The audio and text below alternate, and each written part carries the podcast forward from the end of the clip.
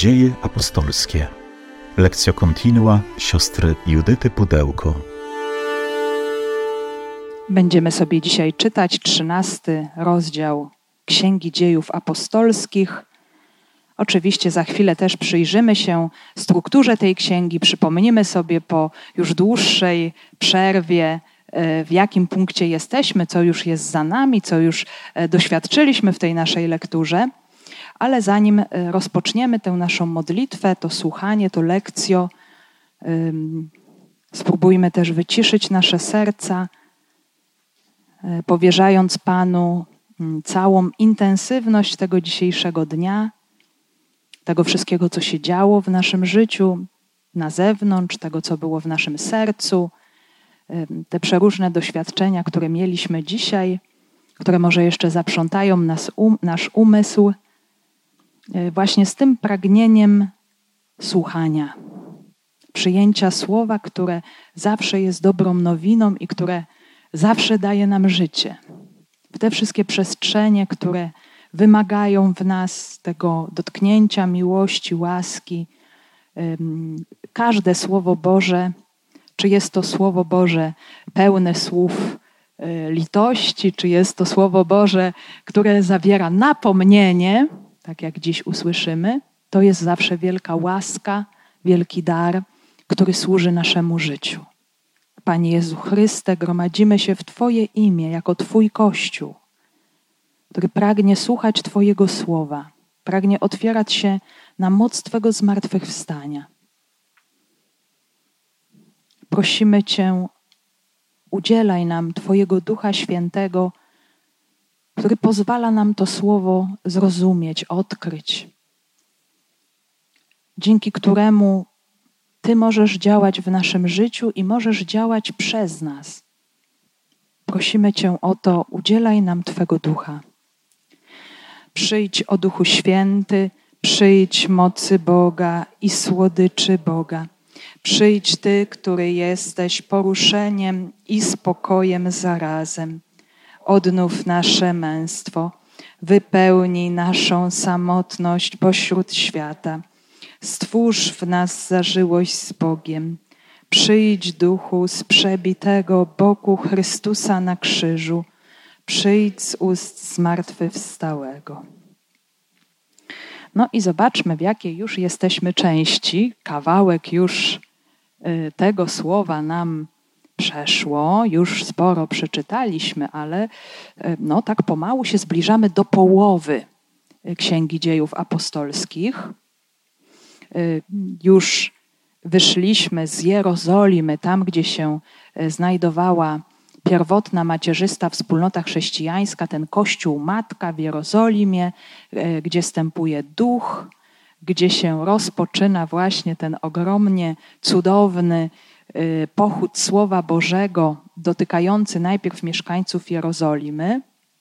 I tak jak pamiętamy, to właśnie prześladowania wspólnoty jerozolimskiej otwierają ją na misję. Ona się staje misyjna niejako z konieczności.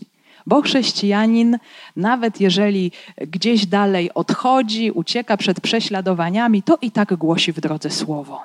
I pamiętamy, że tak się działo. Y, niezwykle Duch Święty tę wspólnotę prowadzi, bo tak jak pamiętamy, to wszystko, co się dzieje w dziejach, jest kierowane Duchem Świętym. To jest główny bohater, y, nie apostołowie, nawet nie Kościół. Głównym bohaterem dziejów jest Duch Święty i jego dzieło. Więc, więc ta wspólnota jest w Jerozolimie, tak? Y, do ósmego rozdziału, po śmierci Szczepana, prześladowania, Szaweł, w to wszystko też wkręcony i, i i wspólnota zaczyna ewangelizować w drodze. I w tym pierwszym etapie ewangelizacji następuje przejście od Jerozolimy do Antiochii. Y, też będziemy dziś mówić o tej Antiochii, ponieważ y, no, Pierwsza podróż misyjna wyrusza właśnie stamtąd. To jest bardzo ważne miejsce.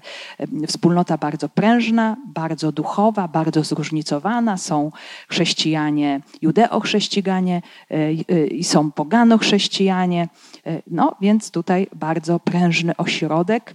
No i właśnie ta pierwsza podróż misyjna. dokąd wyrusza i skąd wyrusza? Wyrusza z Antiochii w kierunku Cypru.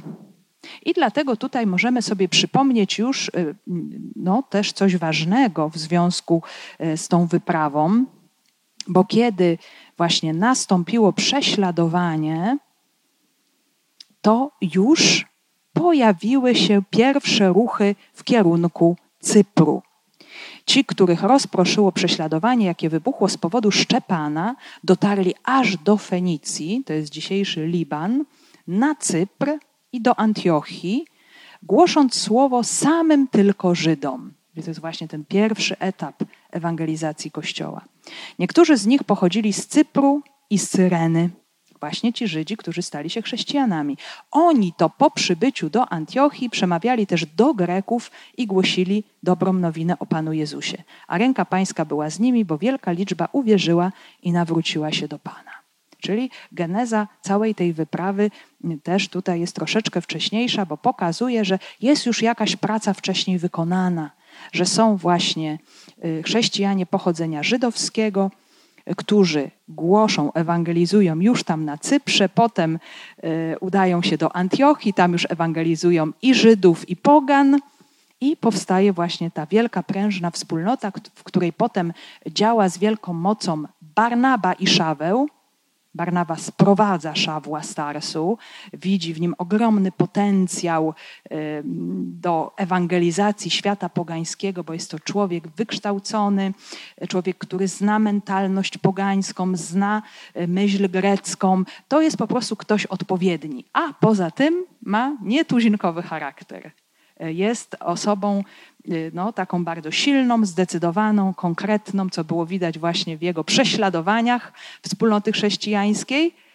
I potem przeszło wszystko na drugą stronę, więc zaciekłego prześladowcy stał się żarliwym apostołem. I takiego właśnie trzeba było. Po prostu człowieka, którego nie zatrzymają pierwsze lepsze trudności. Nie? To nie jest prosta rzecz, to jest, to jest przecieranie szlaków tu musi być człowiek, możemy powiedzieć, e, tak, taką metaforę użyć, taki czołg, nie? który sunie, jedzie jako pierwszy i, i właśnie przygotowuje pole kolejnym.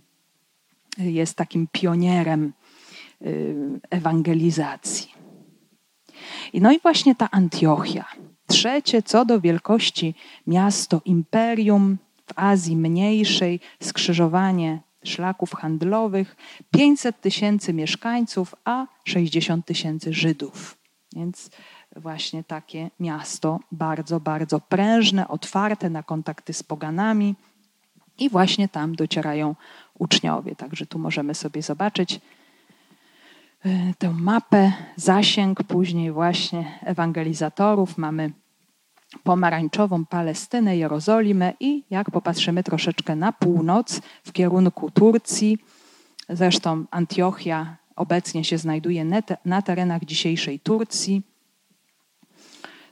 chociaż to Antiochia syryjska, ale Turcja odebrała, odebrała Antiochię Syrii. I to jest właśnie ten punkt startu. I w tejże Antiochii właśnie też coś się zmienia, bo tam y, uczniowie Jezusa po raz pierwszy zostają nazwani chrześcijanami, czyli chlistianoi, czyli dosłownie namaszczeni, pomazańcy.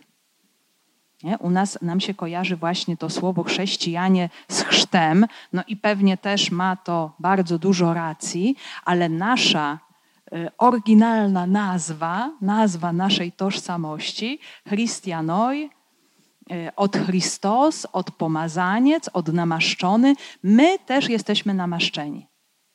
W jaki sposób? Duchem Świętym. Także to jest właśnie ta cecha charakterystyczna. I tutaj e, właśnie chrześcijanie przestają być identyfikowani jako wspólnota stricte żydowska, jak to było na początku. E, chrześcijanie to była wspólnota, no jeszcze w tym momencie jest wewnątrz judaizmu, przynajmniej ci judeochrześcijanie, ci na terenie Palestyny, a nawet i w innych miejscach, dlatego są prześladowania ze strony żydowskiej, ponieważ arcykapłan no, czuje, rości tutaj sobie prawo do interwencji, jak widzi, że we wspólnocie żydowskiej dzieją się jakieś dziwne rzeczy. jak coś tutaj wyznawcy jakiegoś Mesjasza, co oni tutaj wprowadzają. I dlatego mamy właśnie też te prześladowania ze strony żydowskiej, ale to wszystko się bardzo mocno rozwija i zmienia. Ta fizjonomia wspólnoty chrześcijańskiej bardzo mocno się zmienia wraz właśnie z zakładaniem kolejnych wspólnot w Imperium Rzymskim i, i właśnie na terenach pogańskich. Nie? Więc to już nie jest jednolita wspólnota. No i to jest teraz właśnie też nasz taki rozkład jazdy.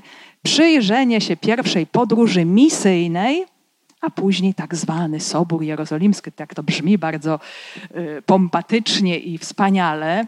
Y, to po prostu było spotkanie tych odpowiedzialnych za Kościół w Jerozolimie, żeby właśnie ustalić pewne zasady związane z przyjmowaniem pogan do Kościoła. Bo to było trudne, bo to było nowe. Więc ten Kościół, możemy od razu tak powiedzieć, on, on ma ciągle wyzwania. Ciągłe, nieustanne wyzwania. E, jest, są miliony znaków zapytania, co, co tutaj, jak zareagować na to, co zrobić wobec tego.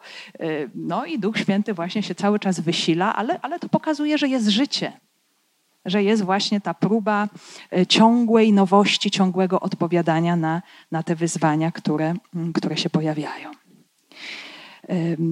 I teraz już tak nawiązując do bezpośredniego kontekstu, zanim przeczytamy sobie ten nasz dzisiejszy fragment, to o czym, o czym y, mówiły pierwsze trzy wersety trzynastego rozdziału, co starałam się dla Państwa przygotować jeszcze w tym trybie y, nagraniowym. Wspólnota w Antiochii staje się na tyle dojrzała, aby stać się wspólnotą misyjną. Tak jak to było w przypadku Jerozolimy. Y, najpierw właśnie ta misyjność objawiła się w hojności, to znaczy y, została przeprowadzona składka materialna, pieniężna, żeby wspomóc y, cierpiących chrześcijan w Jerozolimie z powodu głodu, który tam nastąpił. A obecnie będzie to hojność duchowa, czyli właśnie posłanie ewangelizatorów, apostołów w świat. Nie? Po prostu tak Duch Święty prowadził. Pamiętamy te niezwykłe y, właśnie wersety mówiące o tym, że, że właśnie Duch Święty działa, prowadzi, posyła, wybiera swoich właśnie ewangelizatorów, dwóch, oddziela ich do konkretnej misji i są posłani przez Ducha Świętego i jednocześnie przez pośrednictwo Kościoła. To nam od razu pokazuje właśnie, jak, jak to w Kościele wygląda, czy powinno wyglądać właśnie ten proces rozeznawania, odkrywania tych natchnień, które Duch Święty daje e, w dłuższym jakimś też procesie, w rozpoznaniu, e, w tym, co się rodzi w sercach wspólnoty, na modlitwie i podczas postu, gdy przeżywali liturgię i pościli, wtedy rzekł Duch Święty. No przez kogo rzekł Duch Święty? No przez kogoś ze wspólnoty, kto otrzymał charyzmat proroctwa. Oddzielcie mi Barnabę i Szawła do dzieła, które im przeznaczyłem. I wspólnota jest posłuszna. Wspólnota jest posłuszna Duchowi Świętemu. Dzieje apostolskie w całej rozciągłości pokazują nam właśnie taką najważniejszą prawidłowość. Kiedy wspólnota jest posłuszna Duchowi Świętemu, nawet jeżeli są problemy, prześladowania, y, różnego rodzaju trudności, cierpienia, to wtedy się rozwija i kwitnie, i żyje. Kiedy pojawia się jakieś właśnie napięcie, grzech, y, odejście od ducha, próba ominięcia Ducha Świętego, dzieje się źle. I jest to zasada obowiązująca zawsze w kościele. Tak już po prostu jest. Zobaczmy właśnie, to jest taki wykres, mapa pierwszej podróży misyjnej, e, także z portu Antiochii, który się znajdował w Seleucji, nieco na południe, wypływają na Cypr i potem już do Azji Mniejszej i z powrotem do Antiochii. Także te poszczególne etapy sobie zobaczymy, przeczytamy, co Duch Święty tam zdziała. A teraz już po tym wprowadzeniu, kontekście przejdziemy sobie do naszego tekstu, który, który właśnie poprzedza, który następuje po wysłaniu. Zobaczymy, dokąd w pierwszym rzędzie udają się posłani apostołowie i co z tego wyniknie na samym początku. Z dziejów apostolskich. A oni wysłani przez Ducha Świętego zeszli do Seleucji i stamtąd odpłynęli na Cypr. A gdy przybyli do Salaminy, głosili Słowo Boże w synagogach żydowskich. Mieli też Jana do pomocy.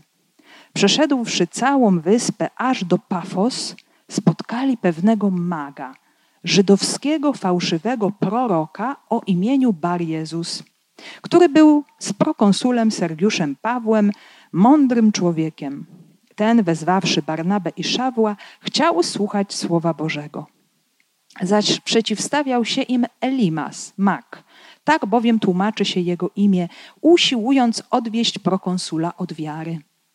Ale Szaweł, zwany Pawłem, napełniony Duchem Świętym, zmierzył go wzrokiem i rzekł: O synu diabelski, pełen wszelkiego podstępu i wszelkiego oszustwa, wrogu wszelkiej sprawiedliwości, czyż nie zaprzestaniesz wykrzywiać prostych dróg Pana? A oto teraz ręka Pana nad tobą. Będziesz niewidomy i przez pewien czas nie będziesz widział słońca. Natychmiast spadła na niego mgła i ciemności i chodząc wokoło szukał prowadzącego za rękę. Wtedy prokonsul, widząc co się stało, uwierzył zdumiony nauką pańską. A oni wysłani przez Ducha Świętego zeszli do Seleucji i stamtąd odpłynęli na Cypr. Oni to właśnie Barnaba i Szaweł, wyznaczeni przez Ducha, posłani przez wspólnotę z Antiochii. Tak jak już sobie powiedzieliśmy przed chwilą, w tym momencie modlitwy, takiej ogromnej też dyspozycyjności i ciała, i ducha, ponieważ ten post on właśnie był w tym celu, żeby uwolnić swoje ciało od jakichkolwiek obciążeń, od myślenia o sobie, od koncentracji na sobie. Taka jest właśnie rola postu. Post nie jest celem samym w sobie, tylko ma być taką pomocą dla człowieka, żeby bardziej otworzył się na światło Boże. I to jest, ta, możemy powiedzieć, taka pomoc od strony ciała. Natomiast modlitwa jest właśnie tą otwartością na słuchanie.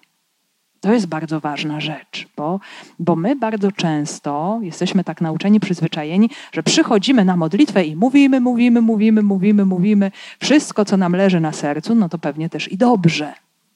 Ale co jest pierwsze? Które jest pierwsze ze wszystkich przykazań? Słuchaj. Słuchaj Izraelu. Jak mogę odkryć, czego Bóg chce, co mi chce powiedzieć? Jezus mówi na modlitwie: Nie bądźcie gadatliwi jak poganie. Że y, y, my możemy Pana Boga zagadać, powiedzieć: Ach, Pan Bóg mnie wcale nie wysłuchuje, no w ogóle ja go nie interesuję, albo dzieje się tak i tak. No właśnie, ale czy my dajemy Panu Bogu szansę, żeby nam coś powiedział? Nie? To może być, może być bardzo silna koncentracja właśnie na sobie, na swoich sprawach, zapatrzenie w siebie, y, w różne rzeczy zewnętrzne. Dlatego właśnie ten post, który nas wyrywa y, z tego myślenia o sobie i o, o tym wszystkim, co przeżywamy, i ta modlitwa, która tutaj jest słuchaniem. No jak to było możliwe, że Duch Święty powiedział? No dlatego, że oni słuchali i usłyszeli właśnie to. Usłyszeli wolę Boga. To jest, myślę, rzecz niesamowicie ważna. Chrześcijanin to nie jest jakiś człowiek, który sobie coś tu sam wymyśla, wykombinowuje sobie, że coś tam ma zrobić czy nie zrobić. Nie? Tu jest właśnie kwestia tego słuchania. To jest, to jest ogromnie ważne, właśnie taka aktywna pasywność. Czyli wydaje mi się, że nie robię nic, to jest bardzo trudne. I słucham. I Duch Święty mówi w taki czy nie inny sposób. Jest czasami trudno y, odróżnić go od swoich własnych myśli, ale kiedy się to praktykuje, no to tak się dzieje, to do tego dochodzi. Więc wtedy Duch Święty przemawia w proroctwie i, no i ta misja się rozpoczyna. Oni z odwagą podejmują to wyzwanie i idą. Więc ciągle, ciągle właśnie jest to podkreślane, że to Duch prowadzi to dzieło, a Kościół tylko idzie posłusznie za tym, do czego Duch Święty go wzywa. On tutaj jest głównym kierownikiem i, i zarządcą. No i teraz właśnie jak to się dzieje, że oni mm, są wysłani przez ducha, już sobie to powiedzieliśmy, zeszli do Seleucji i stamtąd odpłynęli na Cypr. I teraz ruszają na zewnątrz tejże swojej wspólnoty, idą w świat obcy, w świat pogański, który też dobrze znają, bo jakoś też y, byli to tu, to tam, e, w różnych miejscach świata pogańskiego, ale jest to właśnie świat, który no, zasadniczo nie zna Jezusa Chrystusa. Wyruszają z Antiochii, schodzą do portu w Seleucji, to jest 25 kilometrów na południe, i ruszają w podróż morską na Cypr. 96 kilometrów e, drogi morskiej. No i możemy sobie zadać pytanie, dlaczego na Cypr? Jakie tutaj są argumenty? E, bo, bo zobaczmy, to jest też dla nas taką pewną niewiadomą, bo Duch Święty ich wysłał, ale tam nie, nie zostało powiedziane, dokąd macie iść. Może to też nie jest dopowiedziane do końca, właśnie ta kwestia, co tam jeszcze więcej było w tym posłaniu misyjnym, co, co wspólnota już rozeznała. Nie wiemy, w jakim momencie dokonało się to rozeznanie, w jakim kierunku. I, no i tutaj możemy stawiać różne hipotezy, różne pytania, dlaczego tak się stało. Bo Cypr jest pomostem pomiędzy Orientem, Wschodem a Grecją. I to jest właśnie taki pierwszy etap w kierunku pogan, w kierunku Greków, czy nawet właśnie już tak szeroko obejmując Azję Mniejszą i Grecją.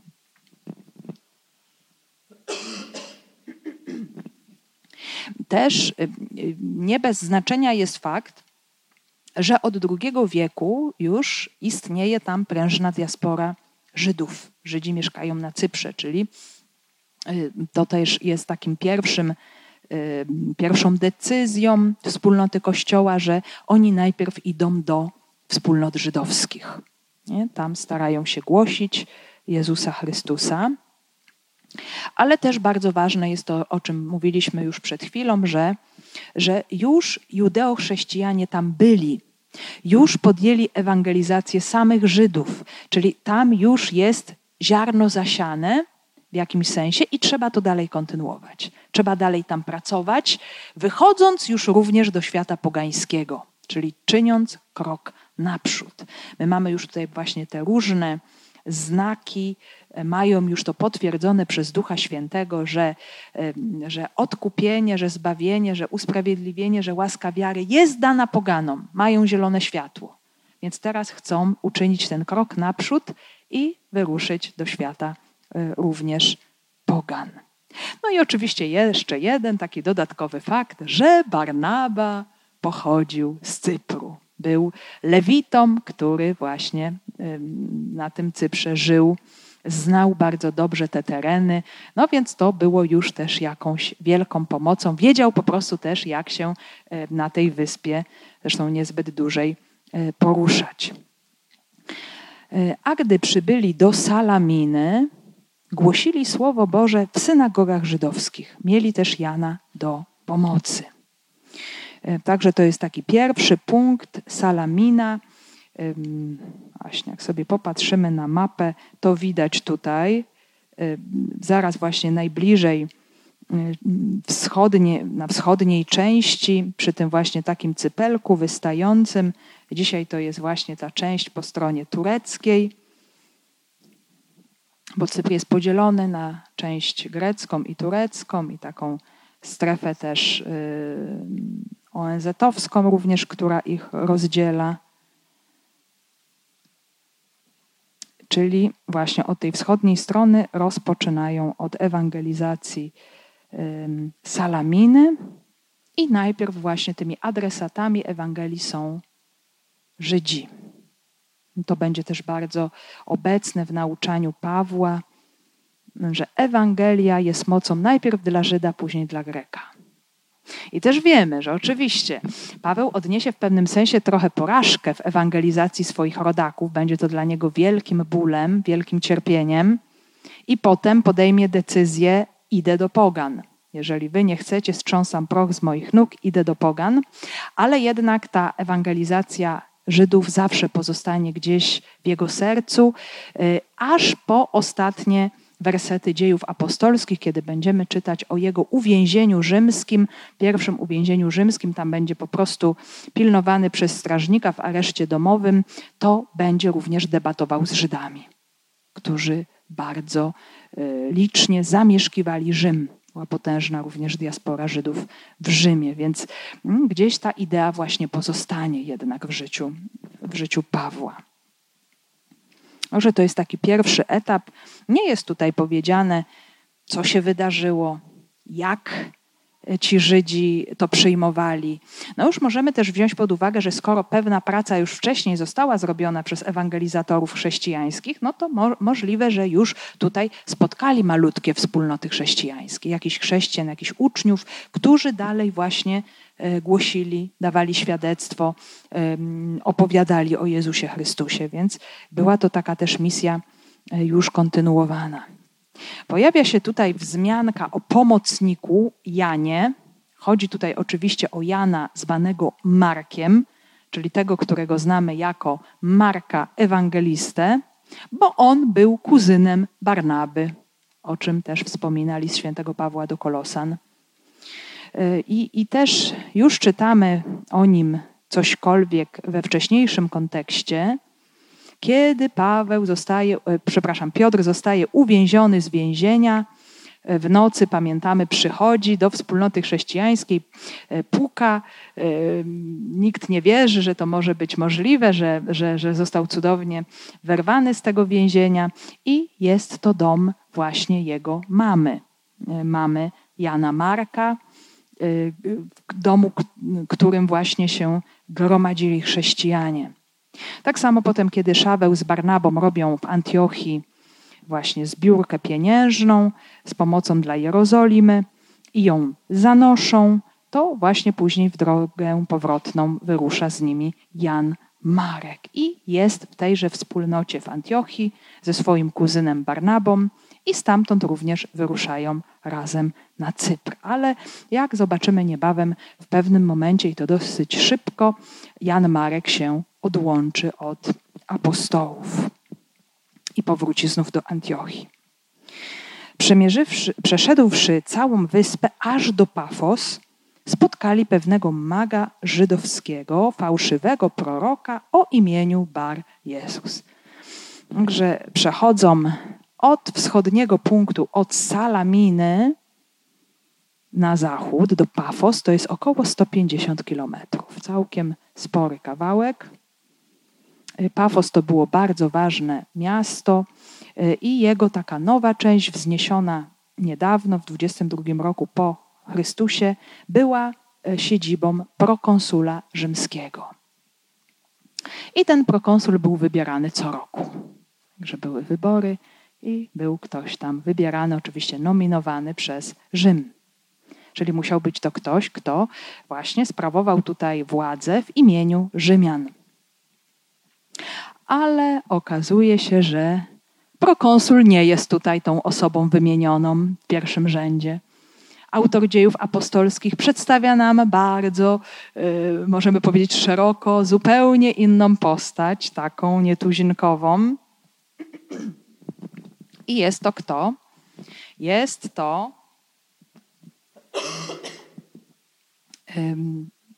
mag, czyli człowiek, który zajmuje się magią, Y, fałszywy prorok, czyli właśnie człowiek, który podszywał się za proroka, narodowości czy pochodzący z narodu żydowskiego, i jeszcze na dodatek był on z otoczenia prokonsula.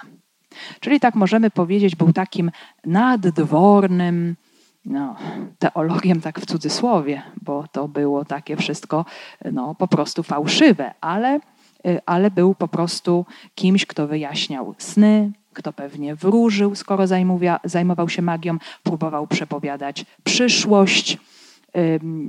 I tutaj właśnie y, może nas zadziwiać ten fakt, y, skoro był to Żyd, bo magia była bardzo surowo zakazana przez prawo, przez Torę.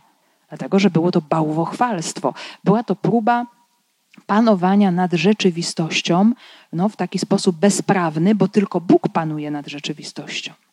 A człowiek jest tym, który odczytuje to, co Bóg chce, odczytuje Jego wolę, odczytuje polecenia Boże. Natomiast magia jest rzeczą bardzo niebezpieczną, ponieważ gdzieś właśnie wprowadza człowieka właśnie w próbę panowania nad rzeczywistością, czy przynajmniej oszukiwania innych, że się da panować nad rzeczywistością, że coś takiego można zrobić. No i skoro w Księdze Powtórzonego Prawa mamy taki zapis, takie prawo, to no, na to wskazuje, że tego rodzaju próby były e, i, i fałszywi prorocy byli jeszcze w czasach biblijnego Izraela, no i czynili po prostu wiele zła. Bo ktoś taki e, sprawia wrażenie osoby duchowej, osoby, która ma kontakt z jakimiś mocami, no i, i wprowadza ludzi w ogromny błąd, czyni ogromną szkodę duchową. I to wiemy doskonale, nie jest kwestia jedynie e, starożytności, ale tak jest po dzień dzisiejszy. Zwłaszcza wtedy, kiedy ludzie nie mają prawdziwej wiary, którą rozumieją, y, do której przylgnęli całym sercem, nie mają tej żywej relacji z prawdziwym Bogiem, któremu powierzają całe swoje życie, tylko tak właśnie szukają czegoś, jakiejś siły, jakiegoś punktu oparcia, bo się czują właśnie słabi, bezbronni. Bardzo często wpadają, padają ofiary różnych magików, e, różnych wróżbitów, różnych horoskopów, e, wróżek itp. itd. A to bardzo szybko prowadzi do, e, do obecności demona, złego ducha w ich życiu. On, on jest, możemy powiedzieć, też autorem tych wszystkich oszukańczych y, metod duchowych. Nie? Próbuje człowieka oszukać, zwieść, jak to zresztą Paweł za chwilę też wykaże. Dlaczego właśnie ten mak się znajduje tutaj w otoczeniu prokonsula? I jeszcze jest nazwany ten prokonsul człowiekiem mądrym, w jego otoczeniu jest mak. Widać, że był to poganin, który, no właśnie, szukał czegoś, szukał prawdy. Widział, że te wszystkie wierzenia, ta religijność politeistyczna, ona do niczego nie prowadzi. Ona nic nie daje człowiekowi. I chciał coś więcej. No i widział takiego człowieka, który w jakiś sposób się identyfikował z judaizmem, ponieważ był Żydem, a judaizm to jest religia monoteistyczna i, e, i, i Rzymianie mieli no, takie swoiste przekonanie, przeświadczenie, że, e, no, że właśnie oni wierzą w jedynego, prawdziwego Boga, e, niewidzialnego jeszcze na dodatek, pełnego mocy. Niektórzy za pośrednictwem Septuaginty, ci bardziej dociekliwi, Pamiętamy chociaż, chociażby Etiop czytał Septuagintę na wozie, pamiętamy? No właśnie. Mm, próbowali studiować, dlatego że były te księgi po grecku, studiować księgi Żydów. Widzieli, że jest tam mądrość. No ale niestety tutaj tenże prokonsul otrzymuje mądrość zniekształconą, skażoną. Hmm. Takiego ma swojego nadwornego astrologa, wróżbitę, tego, który pewnie y, pokazuje się jako ktoś, kto posiada jakieś moce duchowe, który go może ochronić przed jakimiś niewłaściwymi, y, złym słowem ze strony innych. W starożytności to było tak, że wszyscy w starożytności mieli ogromne przeświadczenie co do mocy słowa. Jeżeli ktoś, zresztą mający jakieś jakiś autorytet, jakąś y, pozycję, jakąś wiedzę, jakąś mądrość, y, albo właśnie kontakt ze światem nadprzyrodzonym, powiedział jakieś złe słowo, nie? rzucił jakieś złe słowo na kogoś, ludzie się bardzo obawiali, że to może mieć jakieś skutki bardzo mocne w życiu człowieka. Dlatego właśnie no, był potrzebny ktoś, kto by bronił przed takim złym słowem. To było oczywiście takie bardzo magiczne podejście do rzeczywistości, no ale, ale po prostu też właśnie ludzie tak mieli. I e, także był to człowiek, który miał bardzo dobrą posadę, miał wpływ na prokonsula, pewnie go sobie potrafił okręcić wokół palca i czerpał też z tego niewątpliwie duże korzyści. Nie? To jest też właśnie kolejna rzeczywistość magii, gdzie rzeczywistość duchowa zostaje tak jakby używana w sposób instrumentalny. I dlatego właśnie jest to, jest to y, też, to jest kolejny powód, dla którego jest to rzecz absolutnie niegodziwa. To jest bardzo ciekawe, że właśnie Łukasz opisuje tego człowieka, który no jest magiem, fałszywym prorokiem żydowskim i jeszcze ma na imię, tu jest imię aramejskie, Bar Jezus, syn Jezusa. Nie? To, to już w ogóle pokazuje, jest to taka swoista ironia, ponieważ zaraz się okaże i objawi, czyim on jest w rzeczywistości synem. I słowo nam tutaj pokazuje, że ktoś może na zewnątrz wyglądać wspaniale, mieć nawet jakiś tytuł, jakieś imię, które by wskazywało e, na coś bardzo pozytywnego. Ale Ewangelia, Jezus mówił co? Po owocach ich poznacie. Nie ulegajcie pozorom. Trzeba zawsze patrzeć, do czego pewna rzecz prowadzi. Jaki jest początek, środek i koniec danej rzeczy. Jaki jest jej owoc ostatecznie. Czy to prowadzi do prawdziwego życia, czy też nie. Więc no, jest to takie bardzo y, taki ironiczny zabieg pokazujący, że jest tutaj ktoś, jest tutaj swoisty uzurpator, który udaje, że jest synem Jezusa, a nim nie jest. Więc tak to właśnie może być. No i niestety dla maga jego wpływ, jego moc słabnie, ponieważ rozchodzi się wieść o innych Żydach, którzy przechodzą przez wyspę. Wieści się rozchodzą, y, bo, bo właśnie prokonsul wzywa Barnabę i Szawła i chce słuchać Słowa Bożego. No, to jest już właśnie ten znak, który pokazuje, że był to człowiek szukający, tak jak sobie powiedzieliśmy. Był to człowiek, który szukał prawdy, właśnie usłyszał o, o tym, że pojawiają się inni Żydzi, no i następuje, możemy powiedzieć, swoista rywalizacja, y, zderzenie magii, y, jakiegoś właśnie tutaj fałszywego proroctwa i Słowa Bożego, które jest pełne mocy które, jak widzimy, cały czas w tej lekturze dziejów apostolskich, którego nie da się zatrzymać, którego nie da się zwyciężyć żadną mocą, które idzie w tym pochodzie bez względu na przeciwności i porusza, dotyka, zaprasza do zbawienia. Natomiast mm, właśnie prokonsul mm, no, szuka czegoś więcej. Widać, że to, co mu daje mak, po prostu mu nie wystarcza.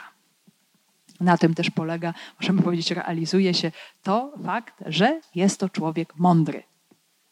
Widząc, że coś tutaj nie gra, y, otwiera się na nową rzeczywistość. Y, uczeni próbowali w jakiś sposób zidentyfikować tego prokonsula.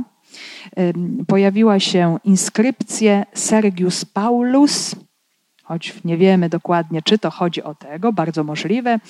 Pojawia się też inskrypcja Quintus Sergius, może jego brat. I datuje się te inskrypcje na lata 42-47 po Chrystusie, więc coś jest na rzeczy, bo właśnie ta podróż, pierwsza podróż misyjna mogła mieć miejsce w latach 45-48. Więc być może właśnie to jest ten człowiek tutaj zapisany.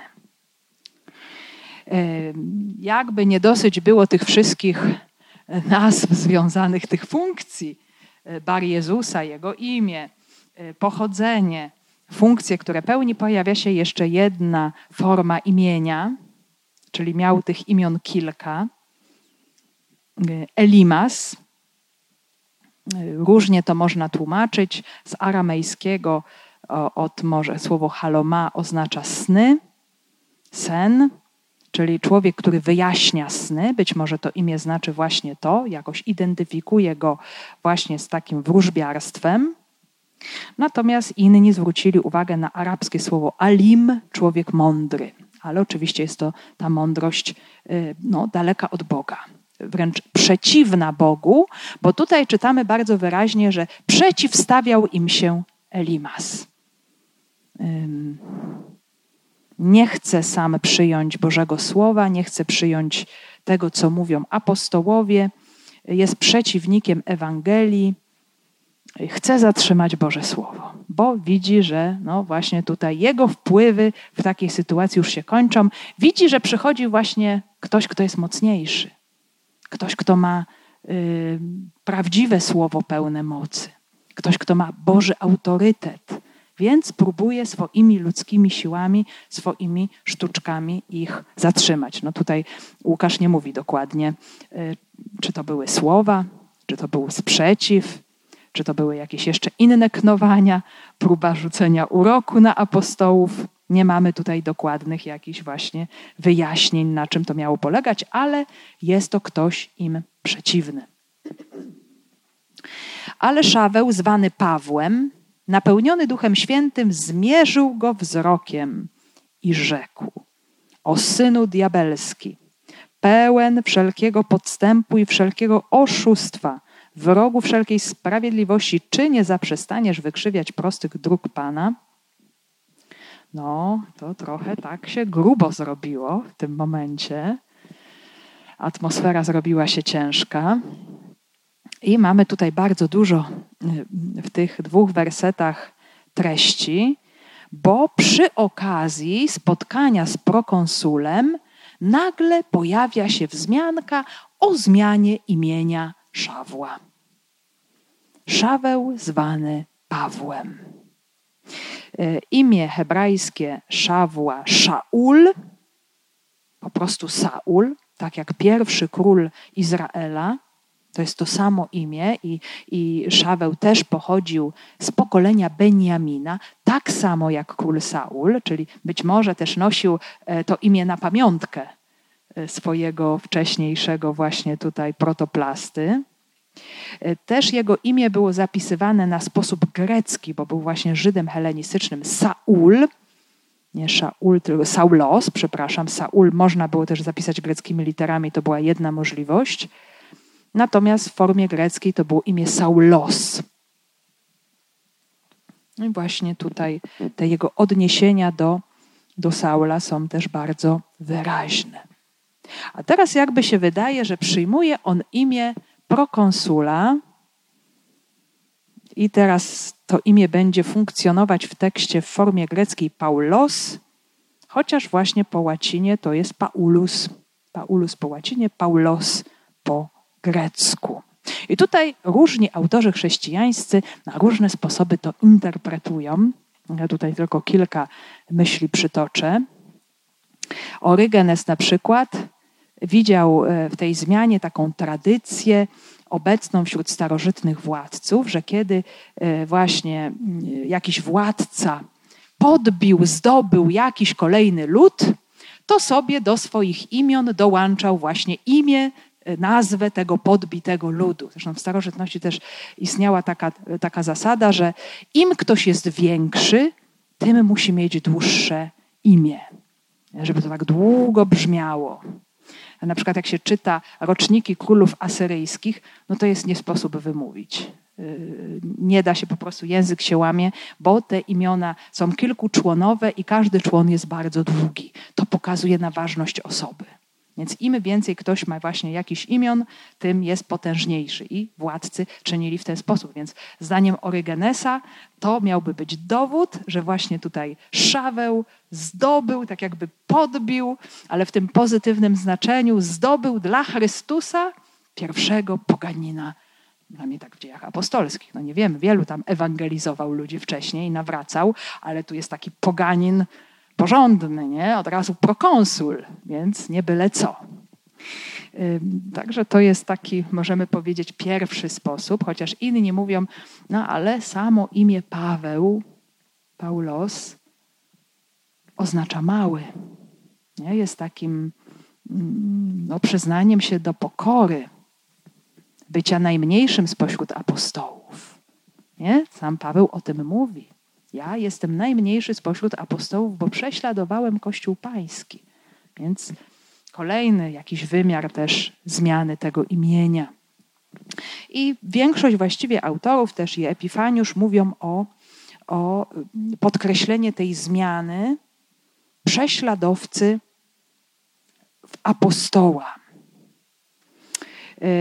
Ciekawie też to tłumaczy święty Jan Chryzostom, bo no właśnie, skoro ma być to znak nawrócenia, zmiany życia, y, bardzo często też jak człowiek otrzymuje nową misję, to otrzymuje nowe imię. Ta tradycja już jest w Biblii, w Kościele i, i bardzo dobrze znana i nawet jeszcze w biblijnym Izraelu są zmiany imion w niektórych przypadkach. E, nawet właśnie Jozue z Ozeasza stał się Jozułem, Abraham stał się Abrahamem. No więc mamy różne tutaj tego rodzaju kwestie związane z misją i y, można zadać pytanie, dlaczego ta zmiana nie dokonała się od razu po nawróceniu? No skoro się zmienił z prześladowcy w apostoła, no to powinno to się dokonać w sposób automatyczny. I bardzo ciekawie y, święty Jan Chryzostom to tłumaczy, że no nie mogło tak się stać, bo wtedy prawdopodobnie nikt w tamtych czasach, y, jeżeli Szaweł by się już tutaj przemianował na Pawła na przykład, nikt by nie był w stanie zidentyfikować, że nawrócił się właśnie ten wielki prześladowca. Czyli on musiał być po prostu jakiś czas chrześcijaninem jako Szaweł. To, było rzecz, to była rzecz niewiarygodna, żeby ktoś taki jak on, pamiętamy, że na początku wszyscy się go bali, nie chcieli go przyjąć do wspólnoty, musieli się tam dobrze wywiedzieć, kto to, jak to, tak naprawdę ten, który nas tutaj tak prześladował, teraz stał się naszym bratem. Nie? Już sam Ananiasz nawet pamiętamy, ależ Panie, ile on, on złego wyrządził naszym braciom. I wtedy Pan mówi: idź, bo ja sobie wybrałem go jako narzędzie. Więc chrześcijanie mieli wątpliwości. Musiało upłynąć trochę czasu, żeby wszyscy pomału już się oswoili z tą wiadomością, że właśnie taki człowiek, taki prześladowca stał się chrześcijaninem. No sobie, spróbujmy sobie to wyobrazić na przykładzie no jakiegoś yy, współczesnego, strasznego hultaja, niszczyciela kościoła, powszechnie na przykład jakiegoś znanego, już tu nie będziemy uciekać do żadnych nazwisk, ale każdy może sobie to wyobrazić. No i właśnie, jeżeli on po nawróceniu od razu by zmienił imię i nazwisko, no może dzisiaj w dobie internetu to wszyscy by zaraz o tym mówili, ale tak nie było w starożytności. A i tak byłoby trudno, bo to już jest, e, to już jest nowe imię, on już się inaczej przedstawia, bo już, e, to, to już ta wieśń o tym szawle nawróconym by gdzieś zgasła. A tak, to przez te pierwsze lata chrześcijanie mogli się z tym oswoić. Y, Żydzi się bardzo też temu dziwili. No jak to ten wielki, wybitny faryzeusz przeszedł do tej wspólnoty, którą prześladował, coś niezwykłego, ale to było niesamowicie mocne świadectwo. I dopiero wtedy, y, mówi Jan Chryzostom, jak ta moc Ducha Świętego tak już mocno dojrzała w szawle że on zaczął działać właśnie, zobaczmy tutaj, wypowie słowa, które będą bardzo brzemienne w skutkach. Nie? Wręcz y, z siłą proroczą dokona jawnych znaków. To już jest właśnie ten czas, y, kiedy objawi się to jego prawdziwe, nowe imię tego, który jest mały, czyli prawdziwie zależny od Pana prawdziwie oparty nie o swoją wiedzę, nie o swoje pochodzenie. Jak powie w liście do Filipian, wszystko uznałem za stratę ze względu na największą wartość poznania Jezusa Chrystusa, Pana mojego. A ja jestem mały, ja jestem zależny od Niego. On mnie prowadzi. Ja Jemu poddaję całe swoje życie. I, no i to jest przedziwny paradoks, bo w momencie, kiedy, kiedy w szawle się zaczyna objawiać ta moc ducha, czyli staje się wielki po Bożemu, to właśnie staje się mały określa siebie jako małym, bo mnie tu już jest coraz mniej, a coraz więcej Ducha Świętego. Nie? To jest właśnie ten niezwykły paradoks, który, y, który jest drogą no, każdego chrześcijanina, nas wszystkich. Nie? Stopniowo, stopniowo my ustępujemy miejsce naszym planom, naszym myślom, y, nasze słabości, gdzieś też Duch Święty zaczyna wykorzystywać również w swoim, w swoim dziele. Też niektórzy mówią o tym, że to imię Paweł, y, imię rzymskie, mógł posiadać.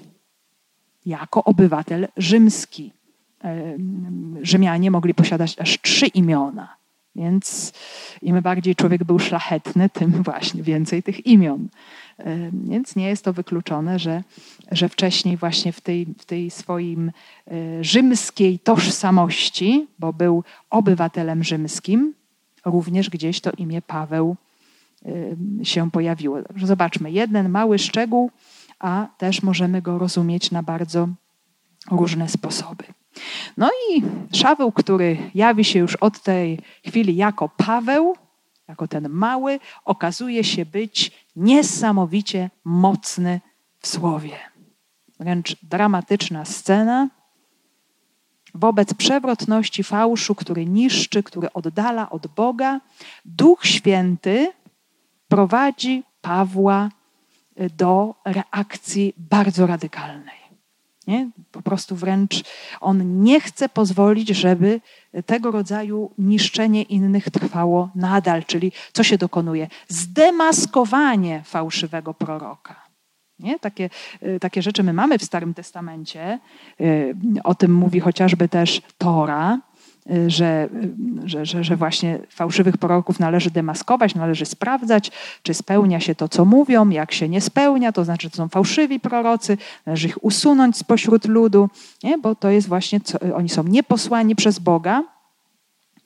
I Paweł, który jest pełen Ducha Świętego, spogląda na maga w sposób przenikliwy że tutaj ten, ten czasownik użyty oznacza takie właśnie wpatrywanie się nie tylko popatrzenie, wpatrywanie się, więc Paweł go niejako przenika wzrokiem w Duchu Świętym, odczytuje, kim on jest, co robi i co ma w sercu. Więc to pokazuje właśnie to duchowe poznanie, ten charyzmat duchowego poznania, który, którego właśnie Paweł jest y, uczestnikiem. I to właśnie on jest prawdziwym prorokiem, przez którego mówi Bóg. Więc dochodzi, możemy powiedzieć, do takiego y, spotkania, spięcia Y, zestawienia, konfrontacji pomiędzy prawdziwym i fałszywym prorokiem. I to możemy sobie porównać ze wcześniejszym działaniem Piotra, który już niejednokrotnie y, demaskował zło. I to i w kościele, i na zewnątrz kościoła. Pamiętamy sytuację właśnie grzech pierworodny kościoła, grzech Ananiasza i Safiry, czy to jest pierwszy publiczny grzech w Kościele, który się zasadzał na chciwości i hipokryzji, czyli sobie zatrzymali e, dobra, które wcześniej się zdeklarowali, że je oddają dla wspólnoty, a jeszcze właśnie e, no, pokazali się jako ci, którzy oddali wszystko. E, czyli chciwość połączona z hipokryzją, i Piotr to w sposób taki profetyczny demaskuje i pokazuje, że taka sytuacja prowadzi do śmierci. Mówi właśnie o oszustwie wobec Ducha Świętego. Dlaczego szatan zawładnął Twym sercem? Potem mamy jeszcze inną sytuację w Samarii, tam gdzie jest Szymon Mag. Też kolejny magik się pojawia już wcześniej, pamiętamy, który co próbuje zrobić? Kupić sobie Ducha Świętego za pieniądze. Ja też tak chcę. Obdzielać Duchem Świętym, mieć charyzmaty, i właśnie tutaj je używać i dawać, sprzedawać się.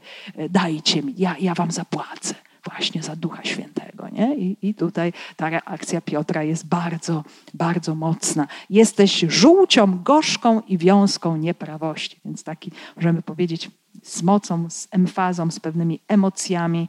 E, no, tutaj jest mocne napomnienie Szymona Maga. Ma gdzieś, że to był mag, który w Samarii przyjął chrzest. I początkowo wszystko wydawało się być bardzo pięknie, ładnie. Dopiero jak zobaczył, e, co są w stanie zrobić apostołowie, jak udzielają Ducha Świętego i, i, i, i właśnie tej władzy charyzmatycznej, która się z tym wiąże, no to on bardzo chętnie też by, też by tak chciał. Nie? Takie też znów uprzedmiotowienie darów Bożych. To, co też my nazywamy w Kościele Symonią, właśnie od Szymona Maga, mamy nazwę, gdzie się próbuje kupczyć darami czy urzędami kościelnymi, kupować je za pieniądze. Więc to jest, to jest możemy powiedzieć, takie też wykoślawienie, które później też w historii Kościoła y, się pojawiało. I, I zobaczmy, jaki tutaj jest przedziwny paradoks. ten, który nosi imię Bar Jezus, syn Jezusa, kim jest tak naprawdę? Synem diabła. Synem diabła. Dlaczego? Bo jest oszustem, bo je działa podstępnie. A to jest właśnie sposób działania diabła. To jest, możemy powiedzieć, jego tożsamość, yy, że oszukuje ludzi i jeszcze próbuje zabrać im głoszone Boże Słowo. I tutaj możemy yy, przypomnieć sobie chociażby przypowieść o siewcy z Ewangelii Łukasza. Ziarno, które pada na drogę. Przylatują ptaki i wydziobują je. I to jest obraz właśnie tych ludzi, może takich właśnie niezdecydowanych, powierzchownych, szukających czego, ale nie wiedzących co i jak i gdzie, gdzie to, gdzie to właśnie ziarno nie wpada do środka mocno w człowieka, nie może się zakorzenić i fru, zaraz przychodzi właśnie diabeł i to słowo porywa, kradnie. Nie? Tutaj właśnie diabeł jest tym, który zabiera nam Boże Słowo, bo Słowo Boże nam objawia Jezusa, a co więcej, ono nam daje moc samego Jezusa. A diabeł chce zrobić wszystko, żeby nam to Słowo zabrać, żebyśmy nie mieli życia. I to samo próbuje zrobić teraz mag wobec prokonsula. Prokonsul tutaj ma ogromne pragnienie, to już jest widać działanie Ducha Świętego, chce słuchać Słowa Bożego, a tamten chce mu to uniemożliwić. A zatem czym jest? No, synem diabelskim. Ponieważ wypełnia czyny diabła. No, dlatego jest nazwany właśnie synem, synem diabelskim. Drogi Boże są proste. Właśnie tu się, tu się pojawia to stwierdzenie o wykrzywianiu prostych dróg Pana. Y, I Paweł podkreśla to diabelskie działanie, które się objawia przez oszustwo i podstęp. Czyli demon oszukuje, przekręca Boże Słowa, operuje półprawdami. Co widać już w Księdze Rodzaju 3, kiedy deformuje Boże polecenie, Boży nakaz. Czy to prawda, że Bóg zabrania wam jeść ze wszystkich drzew tego ogrodu? Czyli odnosi się do tego Bożego polecenia, ale je zmienia, przekręca, przeinacza, żeby pokazać Boga jako kogoś złego. To jest właśnie działanie diabła, bardzo podstępne, kłamliwe. Apokalipsa, ostatnia księga, bardzo dobrze go definiuje. Diabeł i szatan zwodzący całą zamieszkałą ziemię. Czyli po prostu kłamczuch i oszust do kwadratu. Y, I to jego największe kłamstwo polega na tym, że wmawia on człowiekowi, że Bóg jest przeciwko niemu, że Bóg jest zły. I dlatego ty, człowieku, musisz sobie radzić sam bez Boga, musisz sam na własną rękę szukać szczęścia, a ja ci w tym pomogę. No i tutaj mamy prostą drogę właśnie do tego, czym jest grzech. Nie? To jest chęć zdobycia czegoś, zdobycia szczęścia, czegoś, co mi się wydaje być dla mnie dobre, ale wbrew Bogu i poza Bogiem. I to zawsze prowadzi do, do porażki, do nieszczęścia. Nie? Człowiek po czasie odkrywa, czasami nie odkrywa bardzo długo, ale Bóg jest miłosierny i pozwala człowiekowi odkryć, że został niestety znów oszukany, bo diabeł jest oszustem i oszukuje. Ciągle nas kłamie, ciągle nam coś wmawia. Nie? Jeżeli my nie mamy Słowa Bożego, nie konfrontujemy się z Nim, które to Słowo Boże nam pokazuje, kim jest Bóg, jaki jest Bóg wobec nas, to Słowo Boże też stawia nas w prawdzie, co my tak naprawdę myślimy, mówimy, robimy, no to możemy być właśnie przez takich różnych oszustów zwodzeni na różne sposoby. Czy nawet mogą nas zwodzić nasze emocje, nasze zranienia, nasza historia, nasze utarte schematy myślowe, nie? które nie są jeszcze poddane prawdzie Ewangelii. Nie? Także tutaj, zobaczcie, moi drodzy, to słowo nam pokazuje no, ogromny, kolosalny problem y, właśnie tego, że my jako ludzie możemy być oszukiwani. Nie? Może być w naszym życiu taki jakiś magik, który będzie udawał Zbawiciela, to mogą być nawet nasze myśli, nasze pomysły, nasze projekty, bar Jezusa, będzie się jawił jako ktoś chcący dla nas dobra, a tak naprawdę nie będzie postępu, nie będzie dobrych owoców, nie będzie życia. I dlatego jest potrzebne Słowo Boże. Tutaj zobaczcie, ono jest jak miecz. Nie? To działanie Pawła jest no, bardzo gwałtowne. Nie? On rozdziera, możemy powiedzieć, tę iluzję, prowadzi do prawdy, nie? do prostowania tego wszystkiego, co jest tutaj właśnie nie, pokręcone. A oto teraz ręka Pana nad Tobą.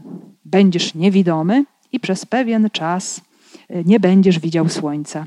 Natychmiast spadła, spadły na niego mgła i ciemności i chodząc w około szukał prowadzącego za rękę. Więc tutaj Paweł się odnosi do ręki Pana, czyli ręka Pana to, to jest takie wyrażenie, które oznacza moc Boga. Czyli Paweł chce od razu powiedzieć: To nie ja działam, to Pan działa przeze mnie. Pan, który chroni swoje dzieci przed złem, ale również chce Tobie coś objawić, Tobie coś pokazać, żeby Cię doprowadzić do nawrócenia. Nie? To, to, to działanie Pana Boga nie ma na celu skrzywdzenia maga, ale postawienia go w prawdzie. Nie? Też właśnie y, to jest bardzo ciekawe, że ten, który y, mienił się być jasnowidzem, czyli ten, który widzi więcej, poznaje więcej, innym pewne rzeczy mówi, przepowiada, tłumaczy, sam staje się niewidomy. Sam nic nie widzi. I ta zewnętrzna ślepota ciała, ona i dla tych ludzi, którzy są wokół niego, i dla niego samego ma się stać wyraźnym obrazem jego stanu duchowego. Że człowiek bez Boga, człowiek, który jest poddany demonowi, żyje w ciemności jest bezradny, sam sobie nie potrafi poradzić, a co dopiero prowadzenie innych, pomaganie innym. Nie? Więc tu się staje dla wszystkich jasne, no, no ta, oto, proszę bardzo. Cały efekt właśnie tej magii do czegoś takiego prowadzi. Więc e, prawda o magu i potęga samego Boga. Nie? Ślepota właśnie, która tak symbolicznie była właśnie postrzegana też w starożytności jako symbol niewiedzy, zagubienia, niepewności. Mm, I ten stan po prostu się objawił. Wtedy, kiedy przychodzi y, Duch Święty w osobie Pawła, bo on jest jego narzędziem, nie? od razu wszystko się rozjaśnia, otwiera.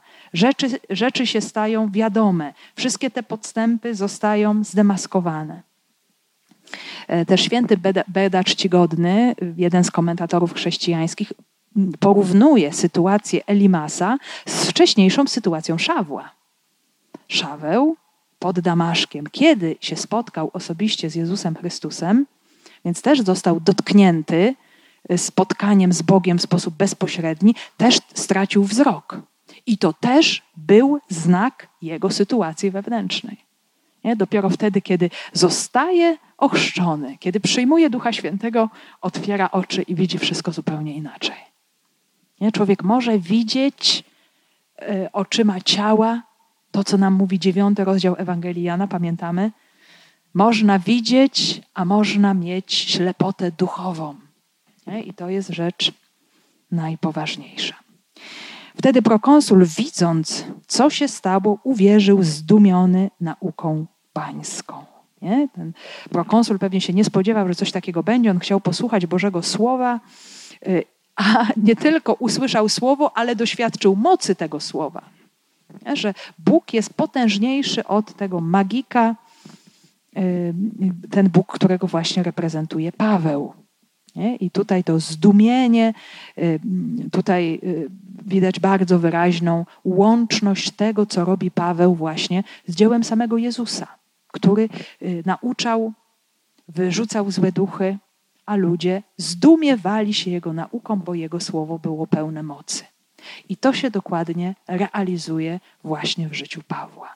Również jego słowo jest pełne mocy, czyli dzieje się to, co on mówi. Nie? I to jest właśnie też takim dowodem na, na to, że mm, Paweł jest y, nośnikiem Ducha Świętego. Także już podsumowując, co możemy powiedzieć, że słowo Jezusa, które niesie apostoł, właśnie prowadzony mocą Ducha Świętego, ono jest słowem łaski, które dotyka, które porusza, ale jednocześnie odsłania wszystko to, co jest fałszem, co niszczy, co przeszkadza, co znajduje się pod wpływem działania złego ducha. Więc kiedy coś takiego jest, to właśnie przez Słowo Boże duch nas będzie niepokoił. Nie? To jest taki dobry niepokój, który prowadzi do nawrócenia, że coś nie gra. I ta ślepota, która, zresztą mówi Paweł, nie będziesz widział słońca przez pewien czas. Czyli jest, jest temu magowi dany czas do nawrócenia. To, ma, to mają być dla niego takie rekolekcje, w których ma rozpoznać właśnie ten duchowy stan, w którym się znajduje. I to też dla nas ma taki walor pouczający, że różnego rodzaju próby, doświadczenie swojej słabości. Czasami Bóg nam daje to, to duchowe poznanie naszych braków, naszej słabości. Czasami się to dokonuje przez słowo, czasami przez drugą osobę. Bóg nigdy nie czyni tego, żeby człowieka skrzywdzić, poniżyć, upokorzyć, ale żeby go ocalić. Bo Słowo Boże jest zawsze ku życiu, dla życia, żeby człowiek zaczął żyć prawdziwie.